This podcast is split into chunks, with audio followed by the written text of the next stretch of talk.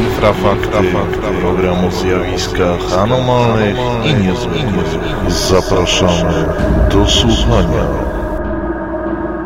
Witam Państwa w kolejnym wydaniu Infrafaktów, cyklicznym programie o najnowszych wydarzeniach z zakresu zjawisk paranormalnych i niezwykłych. Jest 13 maja 2012 roku, mówi Michał Kuśnierz. Razem ze mną program poprowadzi Piotr Dzielewieś. Witaj Piotrze. Witam.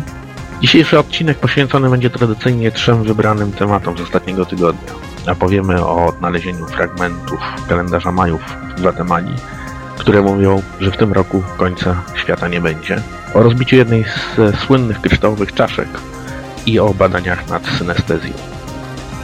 Piotrze, kilka dni temu poinformowano, iż na stanowisku Sultun w Gwatemali amerykańscy archeolodzy odkryli zagadkowe malowidła wykonane przez majeńskiego skrybę z około IX wieku.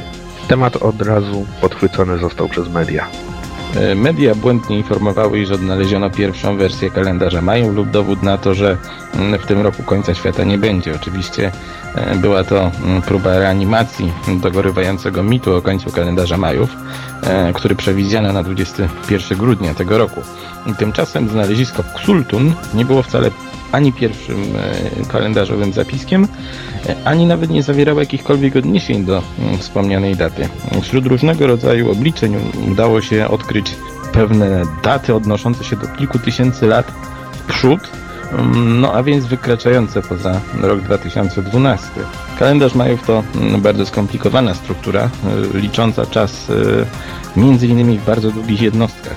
21 grudnia rzeczywiście skończy się jeden z takich okresów, 13 Baktun, E, czyli mm, taka jednostka czasu mierząca mniej więcej 394 lata, jednak po nim rozpocznie się nowy cykl. Mm, legenda o niezwykłych zdarzeniach oczekiwanych na e, koniec XIII Baktuna wiąże się w zasadzie tylko z jednym zapiskiem z majańskiej tabliczki, która zapowiadała na ten dzień bliżej nieokreślone e, wydarzenia związane z bogiem Boloniokta. Mhm.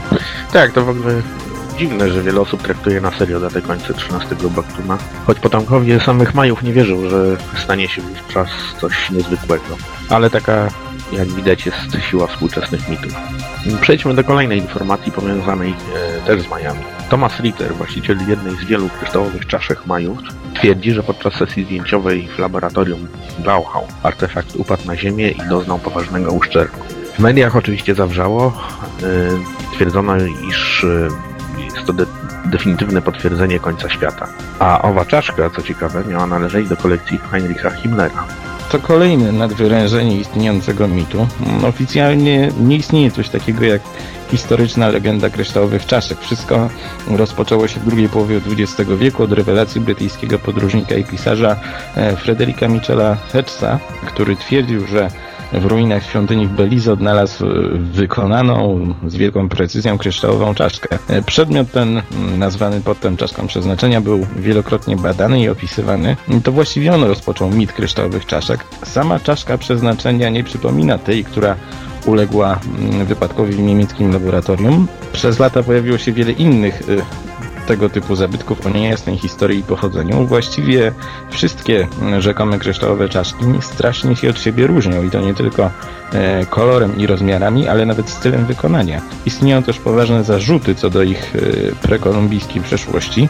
Mm, przypomnijmy może, że czaszki znajdujące się w rękach amerykańskich i europejskich muzeów zostały uznane za współczesne dwudziestowieczne niemieckie wyroby jubilerskie, nie zaś artefakty Majów. Tak, a tymczasem z Ameryki Południowej przenieśmy się teraz do Hiszpanii. Według informacji przekazanych przez uczonych z Uniwersytetu w Granadzie istnieje racjonalne wytłumaczenie dla zjawiska zwanego aurą.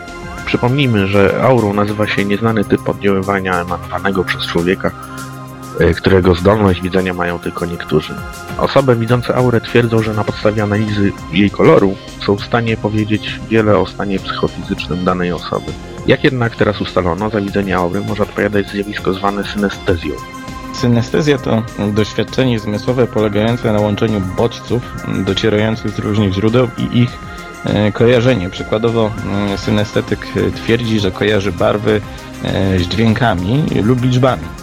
No po części każdy z nas jest e, synestetykiem, gdyż mm, zjawisko to wyraża się również w nadawaniu mm, określonych cech barwą. Wiele osób twierdzi na przykład, że niebieski to kolor zimny, a zielony kolor spokojny. W każdym razie mm, osoby postrzegające aurę mogą również e, ulegać synestezji, kojarząc stan psychiczny e, danego pacjenta z określoną barwą. Niestety zjawiska paranormalne mają to do siebie, że e, są niezwykle rzadkie i ulotne i w wielu przypadkach synestezja z pewnością stanowi jakieś tam wytłumaczenie dla zjawiska aury, e, ale jak podkreślili sami hiszpańscy badacze, nie obejmuje to wszystkich przypadków. Tak, dodajmy jeszcze, że synestetykami było wielu artystów, a także mnemonistów. Słynny Rosjanin Salomon Szereszewski, nazywany człowiekiem o doskonałej pamięci, również doświadczał tego zjawiska. Każdemu drobnemu wspomnieniu towarzyszyły w jego głowie inne doznania zmysłowe, które, jak twierdził, pomagały mu zapamiętywaniu i kojarzeniu faktów. To tyle na dzisiaj. Przypominam, że więcej informacji na poruszane przez nas tematy możecie Państwo znaleźć na naszej stronie infra.org.pl, jak też i na naszym forum.